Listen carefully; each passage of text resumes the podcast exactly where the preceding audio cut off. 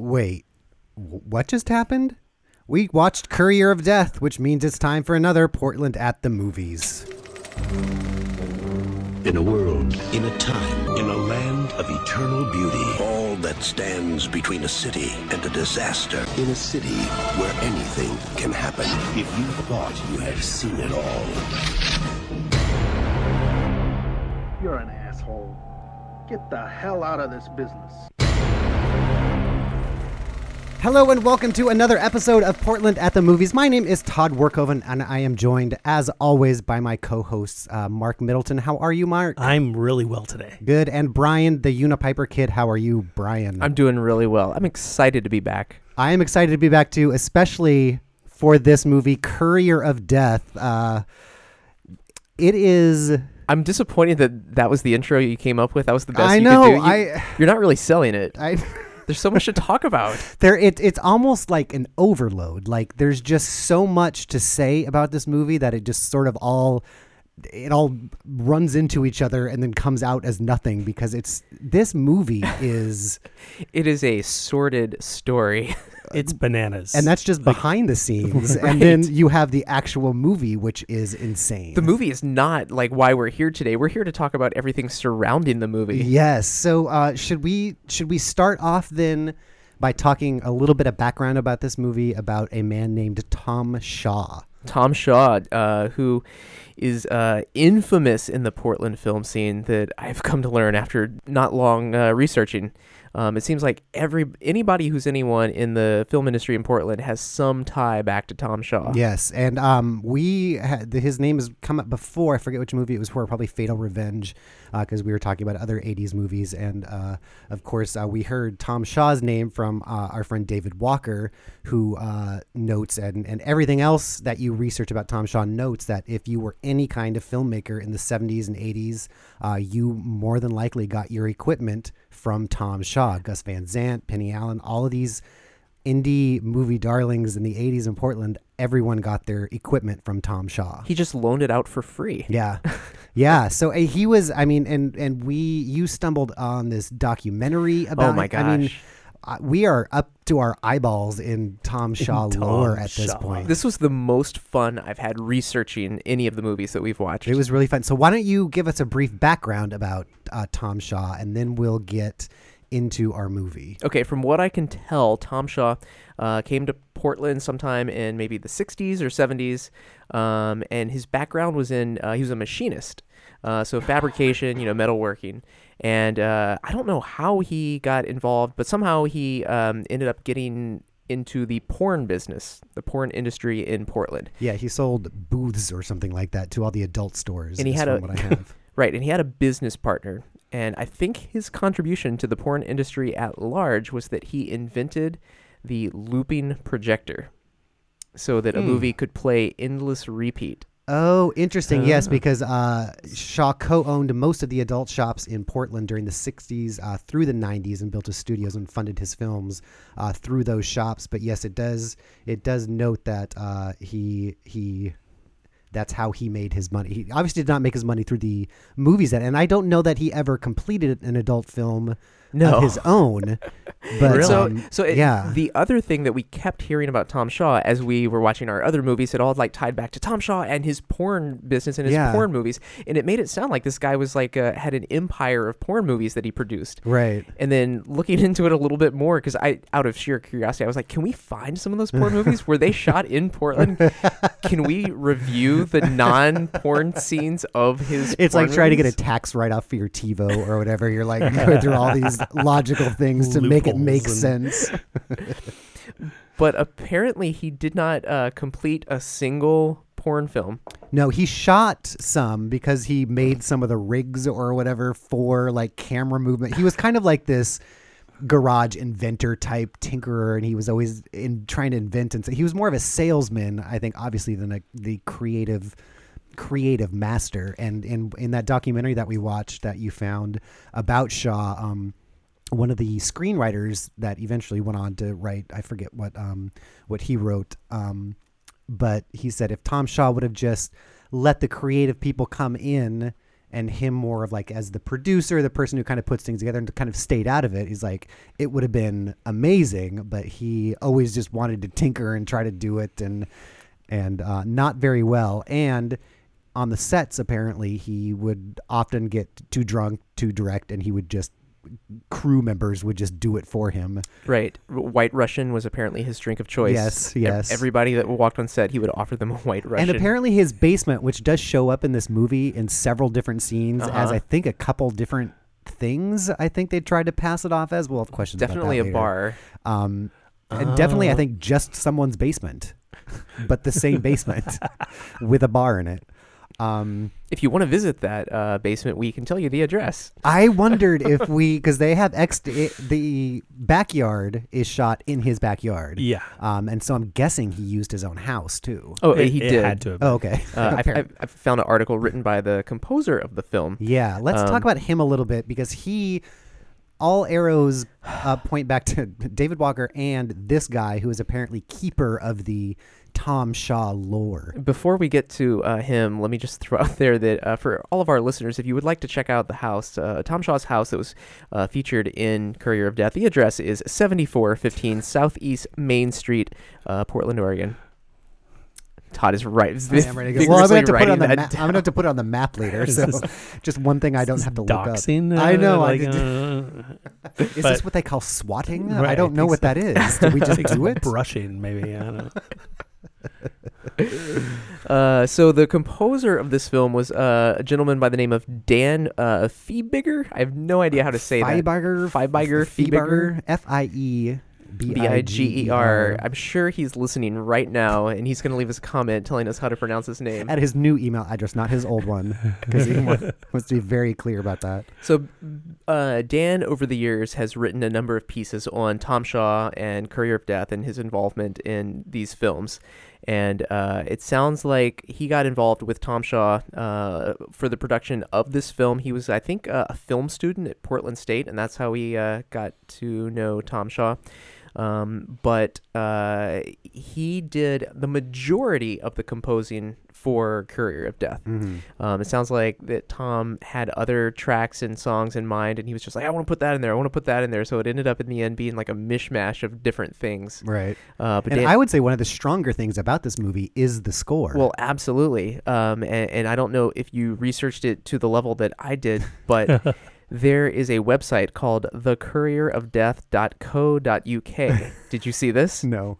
Okay, so um, the Courier of Death, I found out, uh, much like some of our other movies, I think Unhinged was one, became like a, a cult hit uh, across the pond, Right. as they say. Yeah. Um, and so the, uh, I don't know if they had Scotland was a it was apparently huge, Huge in, in Scotland. Scotland. right and huge enough to where this uh, company called Courier of Death, uh, Courier of Death Records, they they formed um, a record uh, publishing label called uh, The Courier of Death. It's kind of pigeonholing your uh, right. to call it the one thing you put out. and uh, to this day, you know, they've got like four or five albums that you can buy now. Um, and their logo is a picture of a good old JD pointing his gun at the camera. Uh, and so, so I, I don't know about these other albums. They just look like maybe Scottish bands or something. But then the last album that you can buy now, buy the digital download, is the Courier of Death original film soundtrack. Yeah. Wow. And um, I'm gonna have to let you play that at some point, uh, Todd. I'm gonna send you the link right now. Okay, good. Because as I say, I don't know a good spot. Because at when we were started to watch it, you're much more in tune to music and especially that kind of '80s synth. Uh, um, and you noted, and it sounds exactly like Stranger Things. Oh my I mean, gosh! almost to a to a note. It's weird. I wish I Uncanny. knew- I guess yeah. You give me that link in a second, and I can play some of that. Um, here it is, right here. Yep. So uh, before you click play on that, we need to. Uh, it starts with something very important. Um, so uh, let's go ahead and mention that Tom Shaw, the director, the the eccentric that we've been talking about, he actually has a role in the film. I Um, forget what I he forget who he was. He plays the pilot That's all you need. Oh. To, that's all oh, you need Tom to say. Shaw. I thought you were talking about. I was still Oh, talking the about composer. uh, no, no, no. Dan, I'm talking yeah. about Tom Shaw. He plays the oh, Tom Shaw is the pilot. is the yeah, pilot. he's the big. It's somebody as somebody referred to him in the documentary, the big Jabba the Hutt looking guy. right. Well, okay. So funny enough, Todd. The other thing they said is that his looks and his voice is why he got the nickname Jabba the Hutt. Job of the Hut. Um, so Oh. his voice in the movie, all of his lines are dubbed by another actor. That's not his original voice. Oh, interesting. And didn't they re? I mean, it. This movie seems completely redubbed It- by it- it everyone. Every I don't think there's single line, yeah. Yeah. There was, there was redone. yeah. so uh, and there were and apparently, I think they. Add, it's either the guy who played the airplane pilot, uh, Tom Shaw, or I don't think it's the main character, but they forgot to like write down his name or whatever, so he wasn't even credited. No Oh. one, no one to this day I think it was knows who did the voice for. I think it was a, one of the bad guys. okay, Yeah. Oh, that's funny. Um, so there were two trailers released for this movie. Oh, Oh. Who's he? there were two trailers released for this film. Uh, Now, Dang, Hang on. I'm sorry. just want to get to the music. It just keeps coming on. the first trailer uh, had a voiceover by Tom Shaw himself, and then later they had like a, a voice actor redo it. Redo it. Um, so if you go to that page uh, uh, where you can now purchase the digital Courier of Death soundtrack, they have a 10 minute preview Yes. um, of the soundtrack. And uh, the first track contains the uh, music of the first trailer with Tom Shaw's original voice. oh, okay. So, so start So at the start at the beginning beginning, Okay. and so this this is sort of the intro to the movie trailer, and you'll hear Tom Shaw's voice, and it's amazing. he delivers bonds. He is the courier. of death. No, They thought he could be taken. They killed his best friend. Murdered his wife. Now, there's no stopping. I don't know how long that goes on, so Yeah. I'll just stop it there. I, solo. I was frantically Oh, going my through my head trying to remember a Jabba line, and I was gonna fake it, but I'm glad you picked. That is crazy, but that does give you a good taste of the um of the score for this, which is actually pretty decent. So, and that kind of sums up. It actually answered a question that I have because I didn't know what he was a courier of. I mean, other than death, Death. but I mean, like I, in the movie, I have no Right. idea You have what priority one job, and you have a priority two job. So what was he fi- like? a priority two He's a courier Reno. of death that has a cubicle. He works in an office building downtown. He is a courier of death, and they're like, "Oh, we've got you at five o'clock or whatever." It's what? What's going on? Couriers of death. I don't need some time with my family. You could have that uh, next, next week. week. I'm a secretary working for the Courier of Death, and I demand you to go on a dangerous mission. also, UPS is here, so can you take this package out to them? For people that have no idea what's going on, I think we sound like crazy people right we now. We also sound exactly like the movie because, as I told Mark beforehand, I've seen this movie three times now, and half of my notes that I took today are like, "Who Who is this is- person? Where are we? What house is this?" There, there just is no plot that ties anything together consistently. I'm sure that if we like wrote, if I wrote down each step by step thing, like I've seen it twice and I couldn't tell you anything about this movie. So perhaps this will clear, and I'll, I'll, probably do bits and pieces of this as we go through. But this is, um, if you go to the IMDb page for Courier of Death, there are five reviews. Two of them from uh, Dan, Dan Fib- Dan Figure? Fiber, Fiber, Fiber, Filbert, That's Dan a joke. Filbert. You say it different every time. Uh, and so two of them are from from him. The second one was because he updated his email address and he wanted anyone to know that if you wanted to order the Courier of Death from CD Baby, he has a new email address. But Wait, was one of these reviews by a woman who got punched? she's coming. Next. Okay, she's coming later. I'm. Okay, I'm remembering this. Yeah, yeah. But uh, so Dan says uh, he often staged impossible, non credible action scenes, which the rest of his crew had to compensate for in shooting and editing the best they could. Uh, and we tried our best. Uh, the three of us, he, uh, him, uh, Dan, the, the, who wrote this, and the uh, two other crew members, effectively directed various sequences of the film when Shaw wasn't looking or sleeping. Uh, also vital to the film's completion was the co-editor uh, Gerald Howard. Um, blah blah blah. Um, but mostly he says we could never ever put anything together that made sense. And in fact, in that documentary that I think you and I watched, I don't know if you watched it or not. I haven't. Um, if I got it right, they hired somehow one of the Monty Python Yes. editors. The editor from Monty Python's Flying Circus. and I missed how that connection happened. I don't think they ever explained. It's just suddenly he arrived and Yeah. he, edited this movie. I don't know if he edited this one, but I, from the impression I got, he was given Tom Shaw material to try to make a movie out of it, and he couldn't. Like Oh. professional editor of things that are absurd and ludicrous could not put a Tom Shaw movie together. That's amazing. Uh, well, so yeah, this movie is Courier of Death, and it stars your dad. it's like the guy that lives the guy that lives Totally. next to you and likes to mow his lawn is the star of this Uncle movie, and we are told that he is like an elite, like Tom Cruise esque super spy. Somehow, we are never shown him doing any of these things, but we are told at one point uh, his sergeant says, "You are an extremely efficient guerrilla fighter." All right. Right. We, so we know he was in Vietnam. Oh yeah, that's right. So he he probably has like the Rambo backstory. That's not the only Rambo reference in this movie. Because he has the Rambo getting ready for battle scene. You remember the Rambo scene where you see him put the headband on and then the close up of the knife going to the sheath and then the coat, you know, arrow tipped bullets or whatever. Oh yeah, we this, do that. This one happens in his basement bar uh, with him shirtless, looking like your neighbor would look, with some sort of bandage or like something around his upper arm, like probably because he got hurt. A nicotine patch. and so then he has a hunting knife, a gun, a, a baton, like one of the extendable batons, uh, handcuffs, and then another gun. And then I wrote down pan- and pants from Sears With the price tag still with the attached. price Price tag tag. still on and an unbuttoned shirt.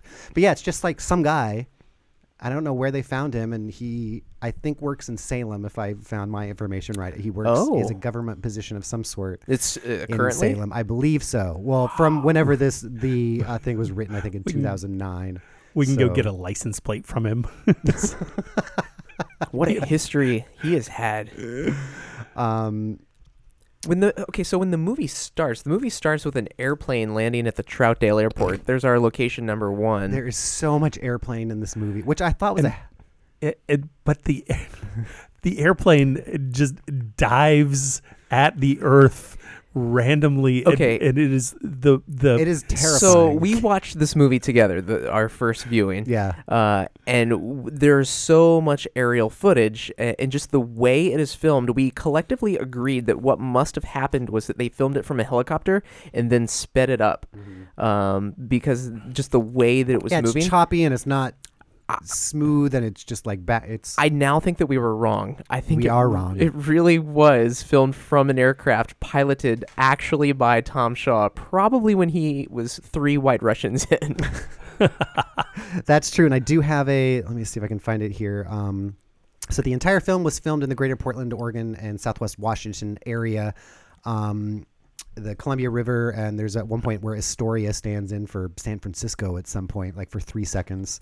Um, aerial footage was also shot around various Oregon and Washington coastal beaches and rivers using Tom Shaw's small Cessna plane, on which he rigged a Bolex camera mount on one of the wings.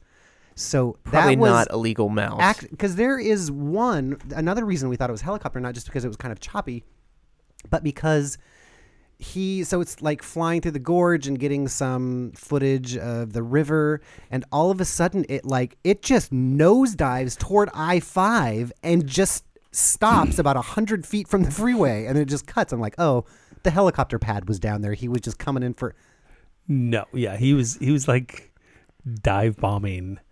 It yeah, uh, So it was Ta- insane. Yeah, so he flew the plane, but also plays the pilot, and his role in this is basically, um, if you've ever seen Police Squad, which was the Naked Gun TV series before it became the movie, Leslie Nielsen's uh, Frank Drebin character uh, always goes to the shoe shine guy who always has the insider information. So we'll always sit down and like, what can you tell me about Hey, this? And- Frank. yeah, and slips him twenty bucks, and Frank like knows every single detail about everything. And that's what Tom Shaw does in this movie because like every five minutes they have to get in this airplane and do like an exposition dump of here's where we're going, here's what we're doing, this is what's happening, and it still doesn't make any sense. That was the clip that we started the show with, right? That yeah, where he just he abruptly, "Ah, you're an asshole, or whatever he says. he was just so angry. He's all the constantly time. trying to get our main character to quit his job and be with his family. He is, and our main character doesn't care that he he is almost in danger of orphaning his child. he just wants Who's going to take revenge care of your child? Oh, I don't know. well, Linda will. Yeah, once or twice, just offhandedly, like the child will raise itself. This is the 80s. Nothing bad is happening. Uh, so to set this movie up, he is the courier of death. Um, I'm not quite sure what he curries back and forth or for whom. So it, it's obviously money. Um, is it? Well, there's that briefcase. So the, there's the MacGuffin in this film. Right. So The briefcase that can only be opened by him somehow. it somehow has a combination, a password on the briefcase, Who and if you knows? don't know it, the briefcase will blow up when you open it. right. And it also supposedly contains. I couldn't tell if it was seven and a half million or seventy-seven million. I think they might have said. I both. think there's two briefcases because there's one delivered at the beginning that gets his partner killed in the forest when the bad guy shoots his hand off with a gun Oh yeah. and makes off with. And I think that was it's like seven million dollars and got his partner killed. Okay. And then the next time, the next big thing was like seventy six million dollars. Okay, so multiple briefcases, all with money. But who? So like I okay. So he has there's money in the briefcase. Who is he currying No. back and forth? No, just no. Just We don't know. should I not try to crack that? He has a job transporting money. Where it's going and who it's from does not matter. So yeah, the movie opens with the first one going wrong and uh, his partner being killed and the money being stolen, um, and then uh, we're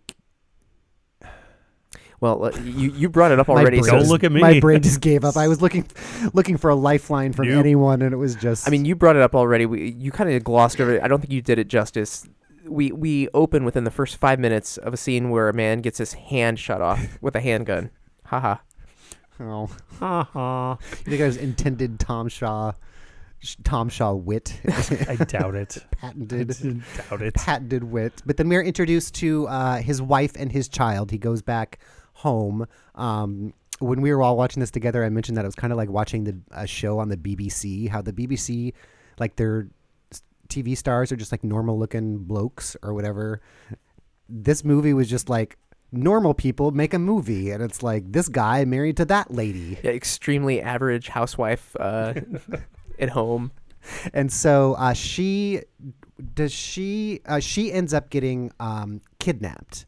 Right. So uh, our main character, uh, there's an opening action sequence where his partner ends up getting killed over seven and a half million dollars. He goes home, uh, explains to his wife that his partner just died, and then you know his wife tries to talk him uh, into quitting, um, and then he's like, I gotta make this one more. But honey, I'm a courier of death. yeah, I gotta make this one more delivery, and, and I think this is the the seventy seven million dollars. Okay. And then and so- that's when he goes into his office to, to check his emails and then get instructions about death currying from the secretary. from the secretary, right?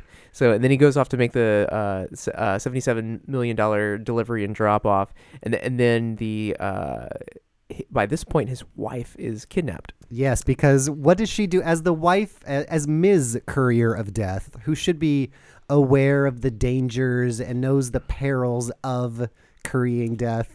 What does she do when Right. some rando just knocks on her door? Knock on the door. Hello. Come on in. Uh, hey, hey, uh, we're the bad guys. Uh, we're, we're here to kidnap you. Oh, yeah, come on in. I'm waiting for you. So yeah, the, she gets kidnapped, uh, and then there's a meeting at the airport for him to drop off the seventy-six million dollars in exchange for the wife. Yep. He does that, but then they shoot the wife in the back in this beautiful cinematic slow motion scene of them running towards each other, and she gets hit in the back, and then she's laying in his arms, and he does the camera up above and looks up and says, "Why?" it's so wonderful. But they can't open the case without him. So or without the that- password. I don't. I- it- I don't know. The combination. Don't lean on it too hard, I guess. So she get yeah, she gets uh, killed. Um, And then the rest of the movie is just him uh, going out and seeking revenge and trying to kill every person responsible for the death of his wife. right. And throughout the movie, more and more women show up as his friend. At least two. Uh, there, well, I guess there's the secretary lady. There's Oh, that would make three. blonde lady and Katie. Katie. Yeah, there- there's Is like Katie the blonde. friend, think neighbor. so. There's friend, neighbor, and secretary. But they all apparently all work for this because they're even the friend and neighbor like know about his courier of deathness. One and does PR. one, one. One's in the was the room room. at the courier of death office. She stamps all the death notices, but they're all they all seem in on it. And like we said before, um, JD is that our our dad's name, our hero's name is JD, is extremely cavalier about the danger he's in. And and Tom Shaw, the airport uh, pilot, says, "Well, who's gonna raise your kid?" And he's like, "Ah, Katie." I guess. I left him with the neighbor. Linda, yeah. Yeah. He's so unconcerned about the safety and, and well being of his child. Uh, they also call they end up at a at a so as he okay. And then there's also the lady that uh, that there's one bad guy lady. Yes, there is Oh, There right. is with the- the stilettos. this still when it turns this is the closest Tom Shaw ever got to shooting pornography was the high heel We did have a the s- high heel fetish film at the end of this movie. we did have a scene earlier set in a strip club. We did, which I didn't know. th- I that I almost thought was maybe his basement as well because that was like an unfinished room. You can see like the studs in the wall and the wiring, and It looked like a real bar when he Yeah. when he got a drink. I don't know place. No, because there was the bar, but then there was also oh Oh, maybe there's a another night- bar. There's a later. nightclub and then a bar. yeah. when he hits the guy at the pool cue is what I'm thinking of. That yeah, like that the did not look like a real bar. Yeah, so I guess there was the strip club. Um, where he talked about the Troutdale heist, The which Trout- would have been a great alternate title for this movie. That's a great band name. Troutdale heist. If Ooh, you're listening- take that. We're the Troutdale Heist. We're the Troutdale heist. Um, at the strip club is when he meets with th- three of the bad guys or whatever, and full on Han shoots first, shoots them both in the dick under the table, and then shoots another guy in the head. No one else is concerned. The strippers are still like, yay. People are still drinking. He just walks out casually. Leaving only uh, at that point one bad guy Yes. follows him out the bar, and then he turns around and shoots that guy in the dick. That's a different guy, though. That's the guy from the unfinished basement bar. Because Oh, I'm uh, jumping ahead. You're jumping ahead. this guy just shoots everyone in the he dick. shoots everyone in the dick. There are three people who get shot in the dick in this movie. It's amazing. Ugh. he takes the time to aim and then he purposefully, like in slow motion, goes lower. it, was wasn't just that he happened to shoot. Because that guy he beat up with a pool, st- which I thought was crazy. He walked into that unfinished basement bar uh, to. It was like one of the guys he thought was the boss, um, but he was still trying to find the big boss, and so he's trying to shake that guy down. Like, who, who are you working for? And he comes in and grabs a pool cue, and like, it's done so poorly. It looks like he just kind of nudges the guy, and in the next cut, the guy is like flying across the bar, and then he puts the pool cue down and gets out his extension baton, and I'm like, what? What's the difference? Yeah. What's going on? And then he takes out a gun, and I'm like, what? You're burying the lead. Walk in with the gun. what are you doing? So there's also this lady that shows up right before Ms. Courier of Death gets kidnapped. And it's a like a 20 second scene downtown on a sidewalk where some guy hides a woman that I thought 100% was a man in a dress oh yeah. gets kidnapped and taken away. And then the scene That's ends. the secretary. That's not the secretary, is it? I agree. That's a separate lady. I agree that it looked like a very different person.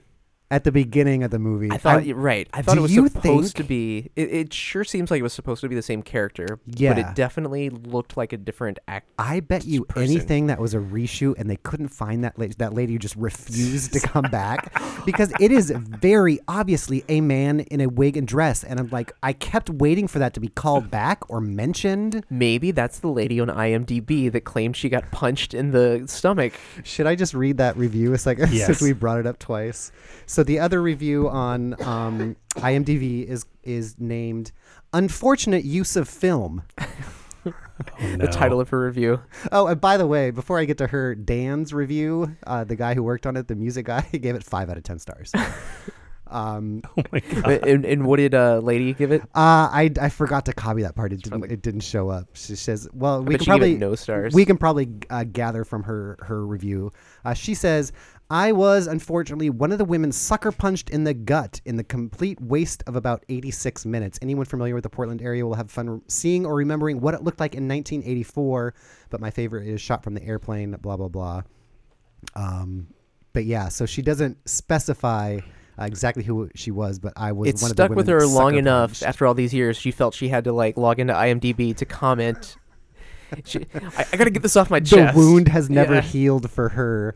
But speaking of, uh, she mentioned the aerial shots too, and we did talk about the airplane. There are some really amazing Portland aerial shots, but unfortunately, the quality is so bad because it only It's exists terrible. on VHS at this point. Yeah, But there are some great shots of all of downtown, and then coming like from the St. John's Bridge all down through the other bridges, and it's such neat footage. That 405 interchange was on uh, was on there. That Yep. that was probably the neatest besides Foxfire at the end. up the gorge and right over Vista House. Yeah, Vista House was in here. What was that other place we when we watched it?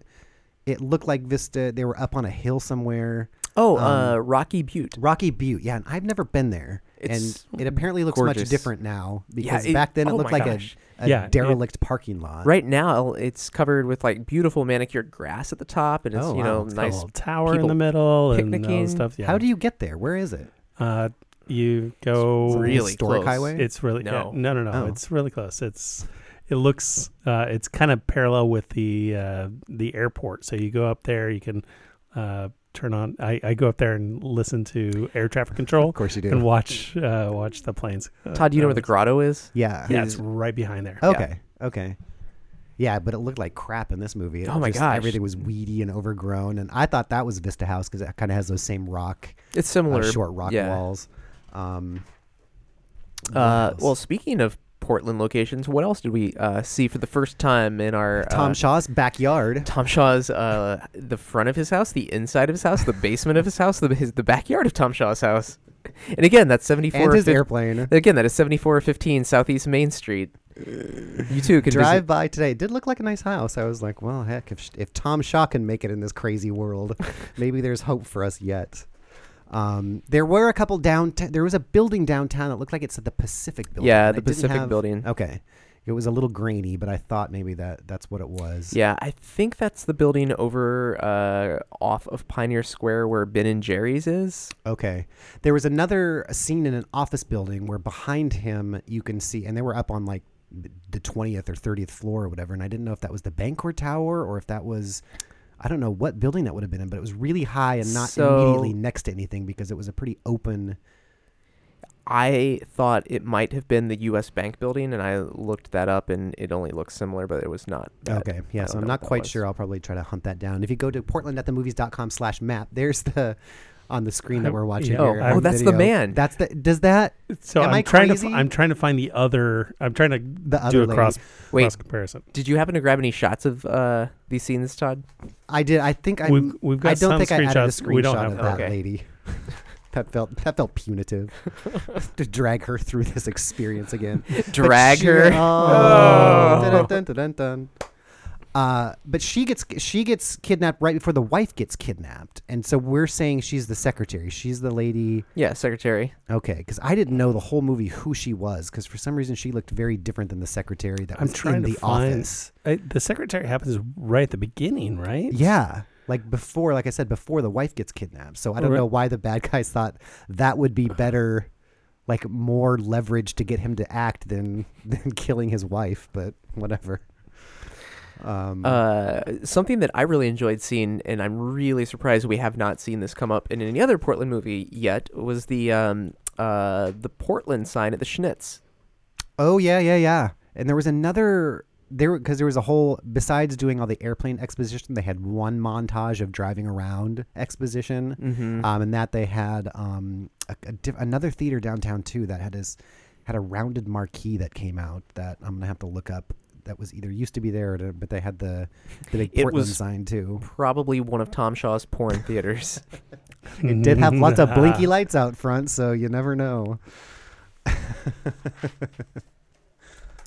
Um, another location that I was not familiar with, uh, but I think Mark recognized it, was a place called uh, Fort Canby, Yeah. um, where in the movie they had a shootout there. Yeah, so um, it used to.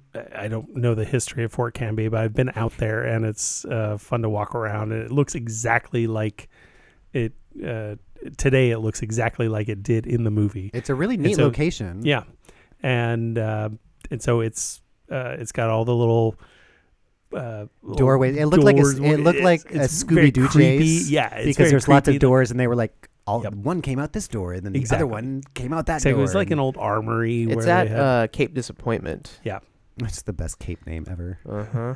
Uh And I felt like they weren't. I think I saw this on my research too. How he often didn't have permits to shoot anywhere and would just kind of like go out. And I felt like that was the case there for sure. because they were there very short time, Right. and then they were like back in the city or whatever in his office.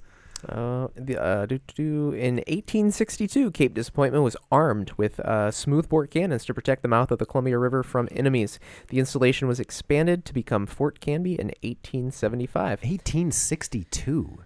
That's crazy. That is uh, like bef- that's during the Civil Lincoln was War. president, yeah.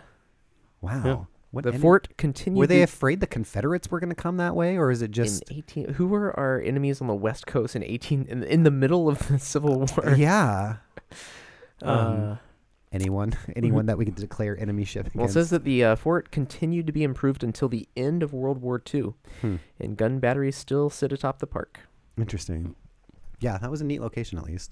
Filming site of Courier of Death. Does not say that on the website. I was gonna say that's their big claim to fame, as seen in. So, after the secretary gets kidnapped, and he tries to go as he's trying to find the big boss that kills his wife. He kind of makes it up through mid-level bosses. This movie kind of feels like a video game. It kinda like does, because I kept- after level with the I boss kept at saying the end. boss, big boss, and then I have to scratch that out and be Mm, like, bigger oh, there's a bigger boss. boss. mini boss. But one of those mini bosses um, was at some where they took the kidnapped secretary, and there was the two goons or whatever, and one of them was like slapping the the lady around on the. oh, in was- the flop house. I guess, but where was that? Was it an office building? Was it a studio? Was it an attic? At one point, he opened something in the floor It- to get to the stairs to go down to the floor under it. it looked like a warehouse with a mattress and stuff. but then there was a bunch of photography equipment oh, set up maybe- and later in the movie they say something about a photographer Maybe it was Tom Shaw's studio. it looked way too clean to be tom i don't know tom shaw but his office is not that clean but they do mention a photographer later in the movie offhand and that place confused me because it looked like a dank basement then there's an office eh, ugh. So the next level, he has to fight the lady boss. That Let's talk lady, about the boss was insane. It was she was like a Zoolander character. she absolutely was the Zoolander, you know, masseuse. so whose house did she live at, and how did JD, our dad hero, end up there? That was a nice house. That was probably like an Airbnb. of the 1980s. yeah. because she gets a call from the actual big boss, right, and Right. says, "Take this JD down. He's too dangerous." Yes. and she's like, "I, I've got it handled." And then she, So just like a video game, it's like his reward for beating each boss is information leading to the next boss. so he gets information that leads him to the the lady boss. although she's mad because she doesn't get, he doesn't get any any information from her because she comes down not in like sexy lingerie, not in a business suit, not in like she comes down in a leotard. Yeah, jazzercise. jazzercise outfit. leotard. Like not but but in stilettos. b- and stilettos. So clearly, and she's got like this kind of short, dark, bobbed haircut, and It was probably what Tom Shaw thought was sexy. but and clearly her character was trying to seduce him because she's like, uh, you know, why don't we just talk? And She pours two glasses of champagne. and he says, "You're a slut. Why don't you just be quiet and shut your mouth?" I was like, "Dang." Script written by Tom Shaw. Okay, so um, th- our our listeners won't be able to see this, but uh, up there we've got the sidewalk scene. That is a man, kind of looks like Harrison Ford. and that's Uh, which- and that's kind of a man too. Like that. That's a, a, a masculine I'm lady. sorry.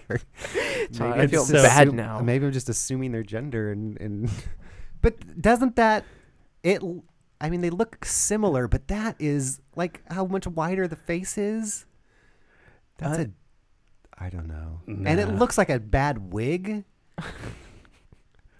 I don't know that poor lady. I'm sorry if I'm impugning her name, but I, I I would almost put money that that is a reshoot with a a stuntman because the guy gets knocked over and stabbed. So there were there was like a stunt involved that you wouldn't want that nice Right. lady, that beautiful woman. I'm sorry. Oh.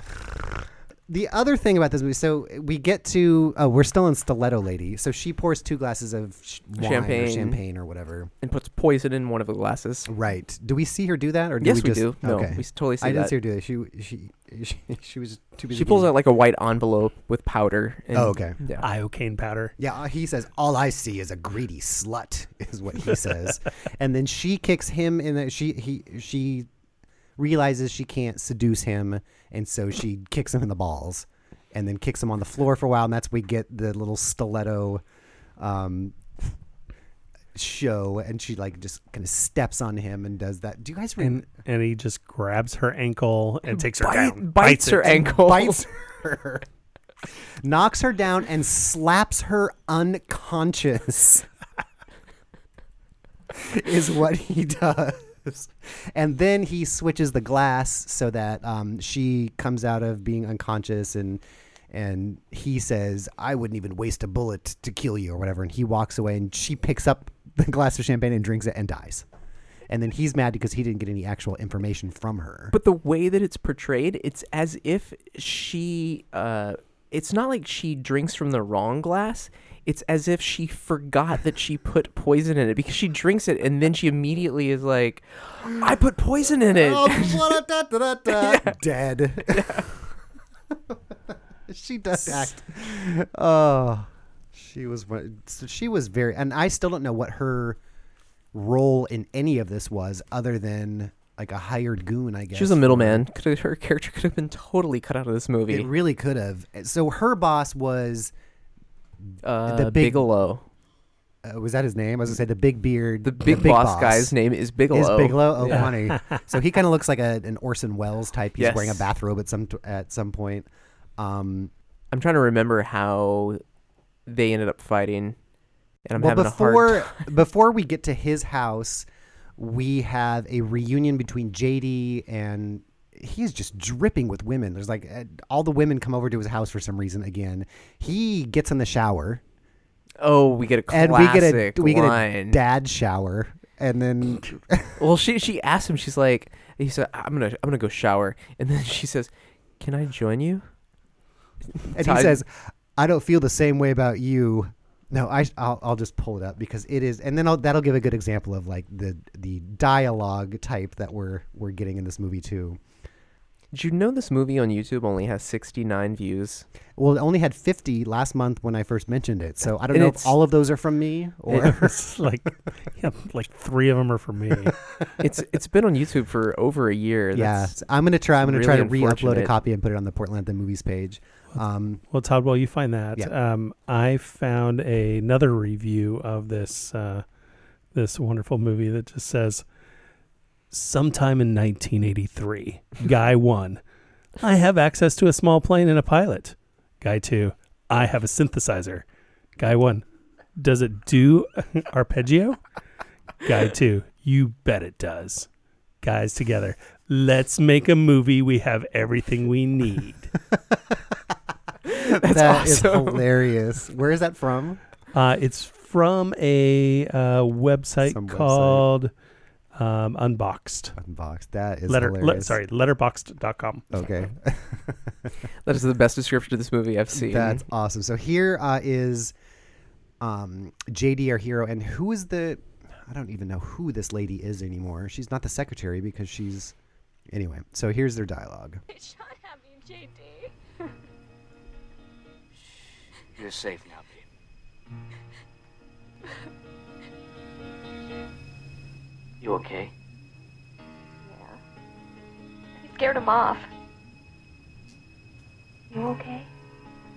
You like to get run over by a dump truck. I gotta take a shower.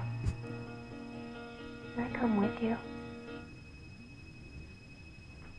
I'm not ready for that yet. but when I am, you'll be the first one to know. Ouch. that is a slam. For some reason, that just reminds me. Uh, there's a Weird Al song where uh, he's he's like, "Baby, uh, do you want to join the Columbia Record Club of the uh, Record of the Month Club?" He's like, "I'm not ready for that kind of commitment yet." Well, keep in mind his wife died days ago, and she's already like trying to swoop in on that. Uh, so sh- sh- ugh. so she turns him down. He gets in the shower. We hear a knock at the door, and what does this other lady who works with him? The She opens the door. it was like a they Come just on in. Come on in. copy paste. And then we get a scene. So the guy at the door is wanting to kidnap his daughter, who's playing in the backyard, and so we get a scene of Dad Hero running out into the backyard wearing only a small towel because he just jumped out of the shower. Looking like you would expect an Oregonian who has not seen the sun in months to look. And it is so funny. And he runs out there, and one of the women saves him by shooting the bad guy. I forget which which lady does that. But it is amazing to watch him run out into the backyard in a towel. Uh, then they oh they so they catch that guy who tried to kidnap the daughter, and they interrogate him uh, to fi- to figure out where the big bosses are, and that's where he starts going to the various houses to find the big boss, and ends up at the final boss house of Big Bigelow. So what does he find there? oh, I rem- I'm I'm remembering now. I'm remembering that Bigelow ends up killing himself. Is that right? Yeah. So we get to the big Bigelow's house, who has the briefcase, but the briefcase cannot be opened uh, by anyone other than JD, our hero, somehow. And it's, so the big boss is trying to get JD to open the briefcase, and they can share the seventy-six million dollars. JD says, "I don't care about the money. I'm just need to avenge my wife." Oh, we, we should explain. I just remembered something. this movie's like, I, it's like I went through a traumatic accident, and it's like coming back in, in, In slow motion. yeah. And I, I'm just remembering that the scene on Rocky Butte where um uh, our main hero JD he has an informant uh, like in the government or something. He's and the colonel. His old colonel from from Vietnam, and he's the one who's like feeding him with information. Like Hmm. here's here's a lead. Here's where you should Gold. start. Yeah. He actually tells JD that like this is a, a chain that goes deep. You got to follow it. These people are trying to overthrow the government. Oh dear. So deep throat. Oh, this movie is deep. It's got layers. so the big boss is trying to convince him to open it. He says no. Promptly has a heart attack. Yeah, yeah. He has a heart attack. so attack. this is the second big boss that has killed himself because there's another guy who who literally kills himself. who himself literally kills himself with a gun. Yeah. So our hero is doing nothing. He slapped a lady And- and into the- unconsciousness. And the lady killed herself with a And the poison. lady, and that's right, three of them, all three.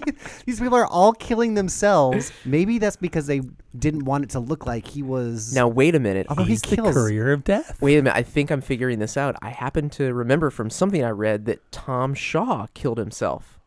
no, Toward like through alcohol, no. because that's what everyone. So he had a breathing machine for a number of years, and towards the end of his life, he just got fed up with it one day and just pulled out the breathing Unplugged it machine. in his basement. In his basement, in basement. the bar basement. now it was. I do happen to know that uh, by the time Is he, this real? Yes. yes, No. uh, it's real. According according to documentary. No, by the time he he killed himself, he had moved to L.A. So I think it was in L.A. Oh, okay. where, where he unplugged well, himself. that's that's a disappointment then. But I think Tom Shaw was trying to tell us something all along. It was foreshadowing of his own life. What else? At one point, that basement had, because he was re- once he was in the basement in a wife beater tank top with his daughter watching old videos of his wife, and then he which were filmed like the day before. Because They the wife, all- they the wife and the toddler were like the exact same and age. they're all they wearing the same clothes. Yeah. And in that scene, he walks over to the bar. There's there's an actual bar, like a '70s leatherette type bar with with drinks behind it, and he pours himself a drink there. In the Rambo getting ready scene where he's getting all his knives and batons, that's in front of the bar. In another scene, in front of that same basement bar, but there are tables set up with like dinnerware and like a lamp Oh, yeah, and yeah. a plant like it was supposed to be a restaurant all of a sudden it was so crazy but so our main bad guy has a heart attack and dies.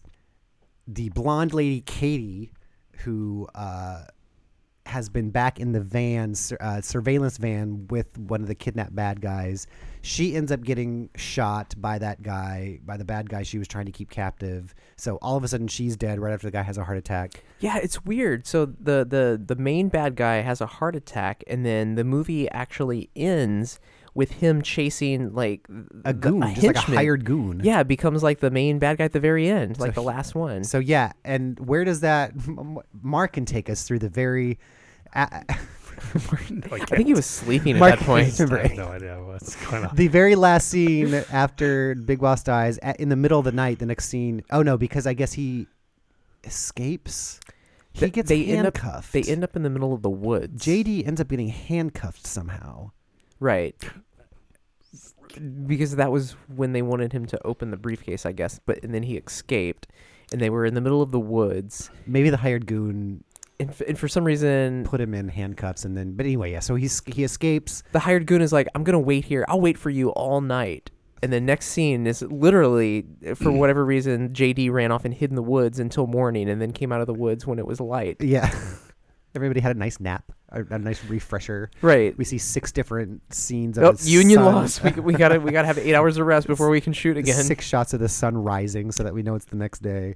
So it's the next day in what maybe they're in a park all of a sudden, like a, a par- not a park. It seemed like Eagle Creek or something. Yeah, or like the Rose Garden, even maybe somewhere there's a trail that like families are at. And no, I guess there's a bridge, so that wouldn't be the Rose Garden. So maybe it is. And we see this 1980s family. It looked like a, fa- a family from Awkward Family Photos, like the dad with like a goofy mustache, and the mom with like short permed hair and like giant glasses. It looked like the family from Christmas in the Northwest. Yes. they were just coming off of that video shoot, uh, coming down the and hill, stumbled into the and courier of into- death shoot. So we we see the goon holding a gun to JD, our hero. The goon is wanting to open the briefcase still, and is uh, meets this family that's walking down the path in this park. Mom, dad, and a little daughter that's I don't know five or so. The goon grabs the ba- the child and says, "I'll shoot her. Come down here, JD." And so JD comes down. Um, crawls down the hill, ends up stabbing the goon in the foot. The gun the goon has gets dropped.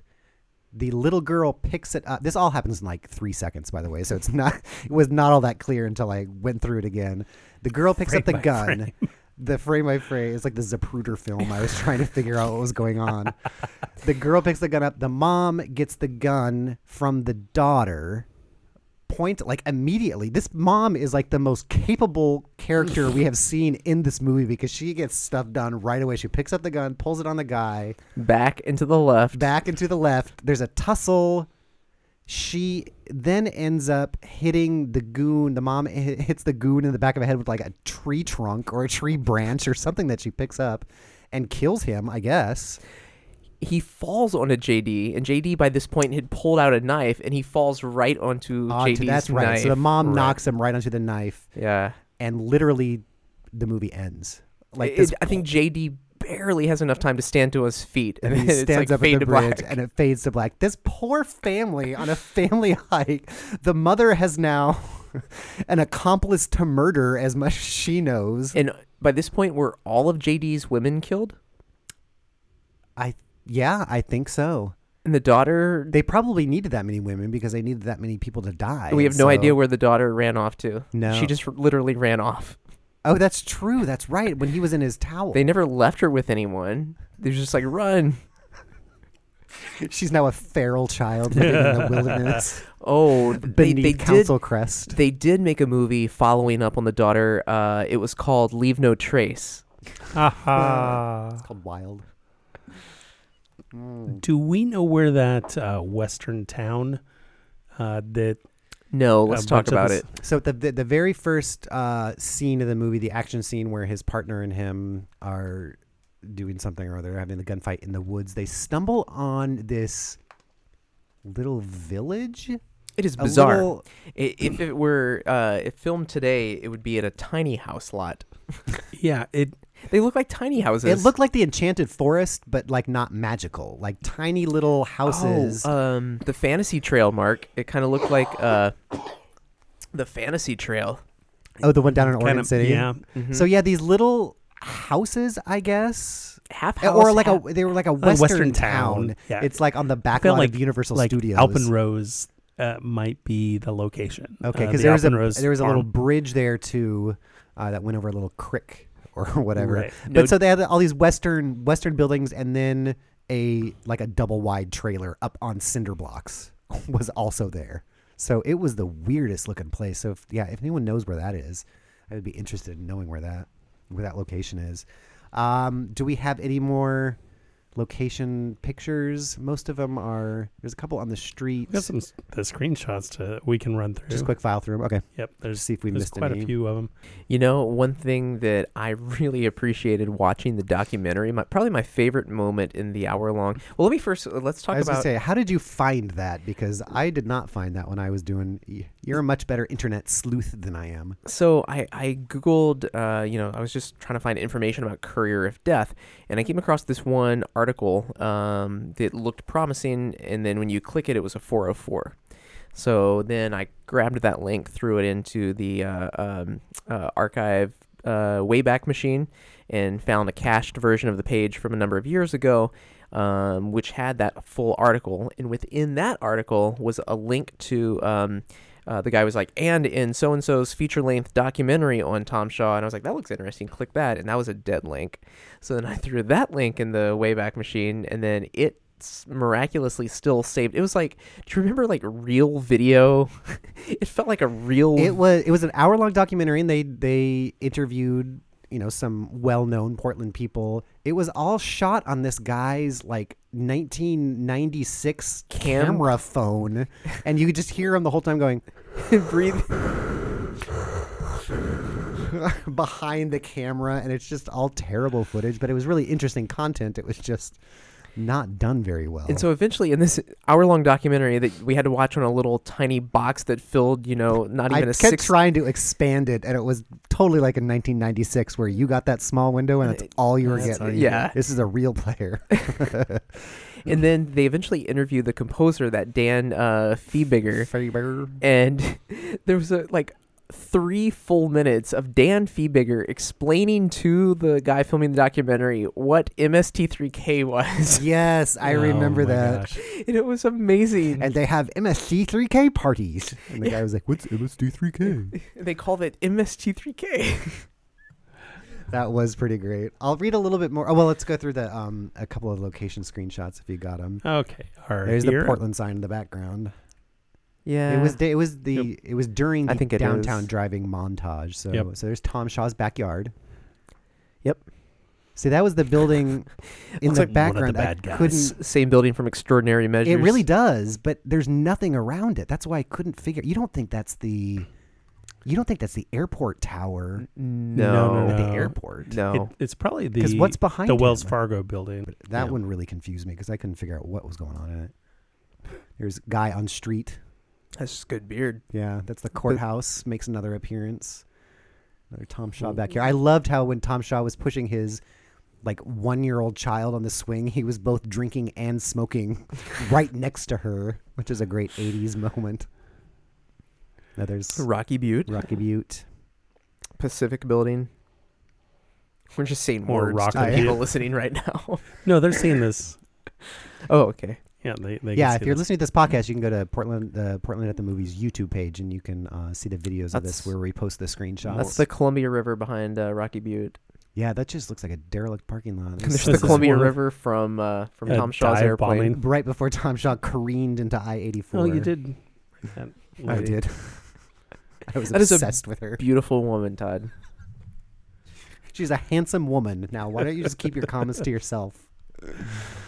Uh, Uh, oh, you can. This is uh, Rocky Butte, and you can see in the background just how yeah. shrubbery and uh, unkempt it is. it's just dead grass. Yeah. There's there's graffiti on the railing. Yeah, it's terrible.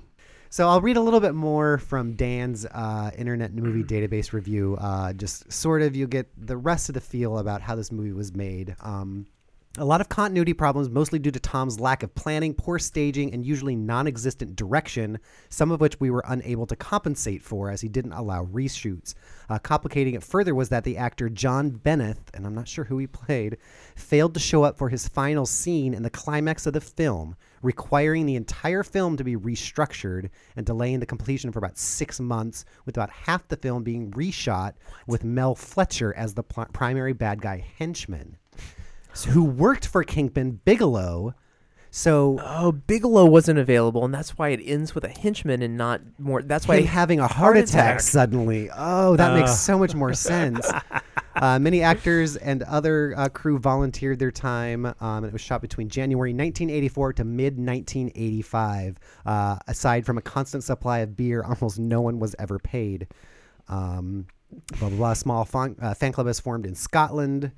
Uh, and then he ends. Anyone associated with Courier who reads this should contact me, uh, so you can find his uh, his information. And he did have one other one. He wanted to clarify that the star of the 1985 film Courier of Death um, is uh, works for the state of Oregon, in the state capital.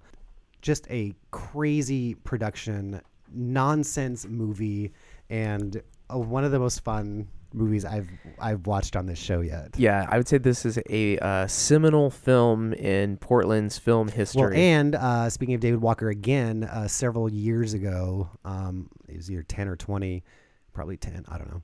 Uh, he had a B movie festival at, I believe, the Hollywood Theater Yeah. and Fatal Revenge and this movie. Uh, and he somehow had a copy of the Rockaday Richie and the whatever that one is called yeah. by Fatal Revenge guy. right, Don Gon, no, Don Gon- Gronquist. that was unhinged. unhinged. Um, Philip Roth. Philip Roth, yeah. So this was So i- it's funny. This is now the third director that we've featured on Portland at the Movies who has been described as the Ed Wood of Portland. yes. We've got like the holy Oh. trinity. I almost opened with, with an Ed Wood line. but Yeah. I didn't know if he quite made it. This movie was a little too competent. Like it didn't look terrible because his equipment was really nice. So Right. it looked like a movie. It- uh, totally, yeah. There was an Yeah. exciting fight on or gunfight on the wing of a like a plane. movie. I know. oh, that was a cool scene. That was an exciting scene where our hero was hanging off the side of the Cessna and firing at people. Um, but this, yeah, I mean, it didn't. It it was not as incompetent as some B movies, but it was not competent. I would say that it is a fun movie to watch on its own. Um, but if you at all uh, know the backstory or have listened to this show first, knowing this information going into the movie is going to make it even more fun. Yeah, and I found when we when I picked it last month, it was because um, someone contacted me uh, over Facebook and was telling me um, he had some friends that worked on it and like had a bunch of other background Portland movie information. So I started watching it, and that's when I freaked out and I was like, "We have to watch this as a group together." It was like a defila all over again. I'm like, "Stop everything! We're all watching this movie now!" And so it was it was really fun to all watch together. So if It you're a- was. a B movie fan. It is completely on YouTube. Um, So you can search Courier of Death. It should come up. I'm hoping to post uh, our own. Uh, we did buy it on VHS, so I'm gonna rip my own VHS copy and put that on the Portland at the Movies uh, page, so you can look for that as well. But um, yeah, that does it. I think for for Courier, Courier of Death. of Death. Courier of Death. Can we listen to? Can we end it and bring it full circle? Let's hear uh, Tom Shaw's voice again. Oh, should I? Okay, let me find that. Uh, Now that now that folks have an idea of who Tom Shaw is and can put his uh, face a face to the voice.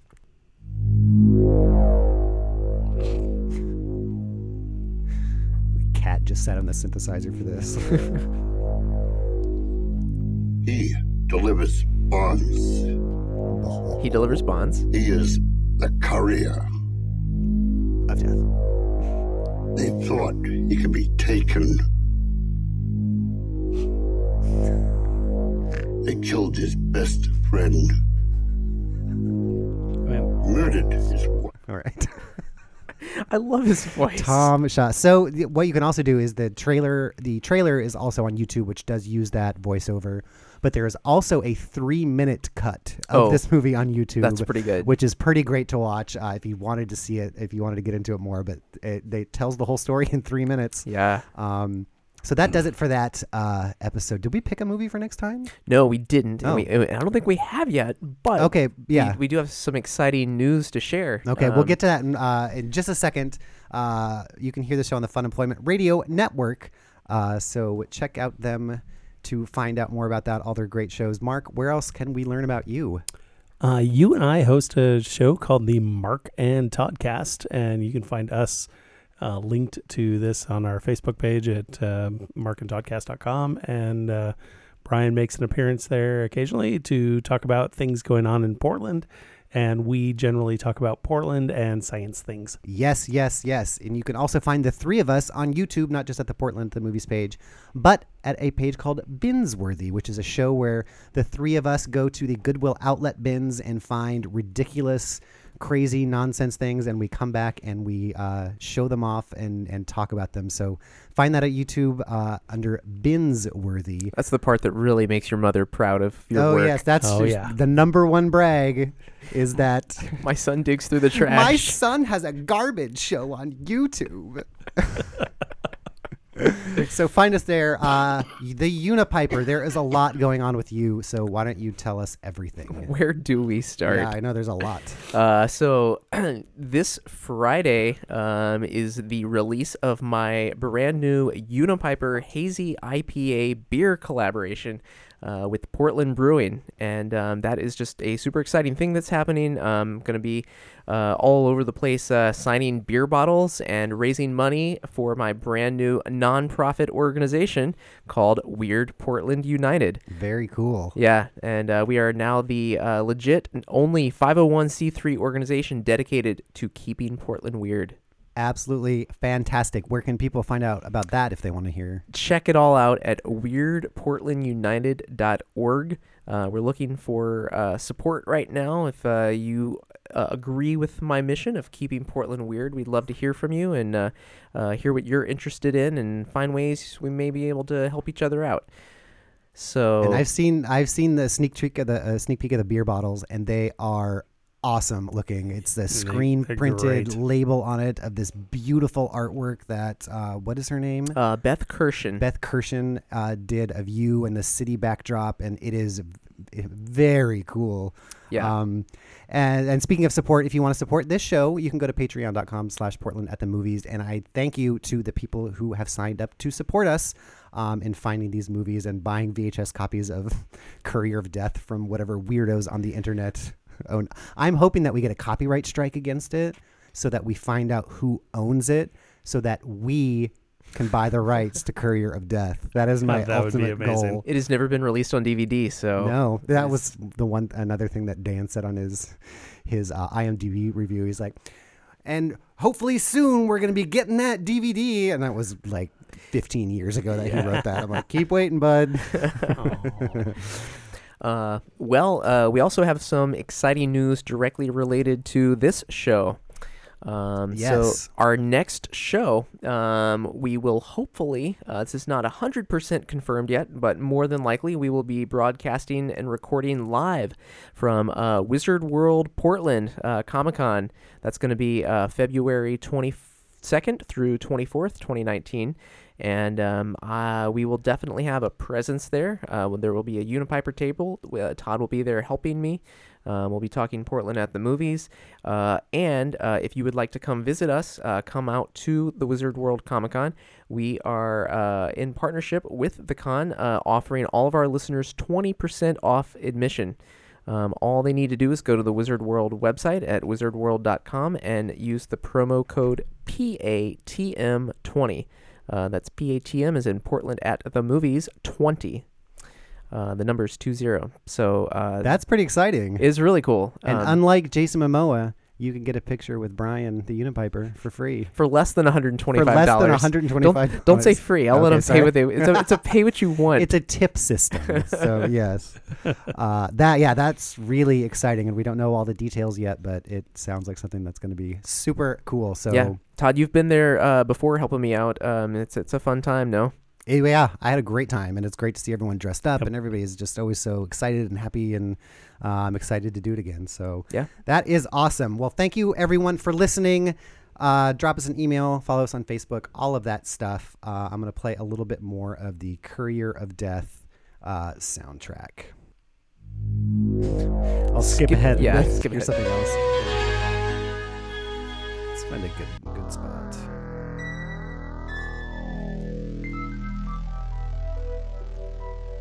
Does it do arpeggios?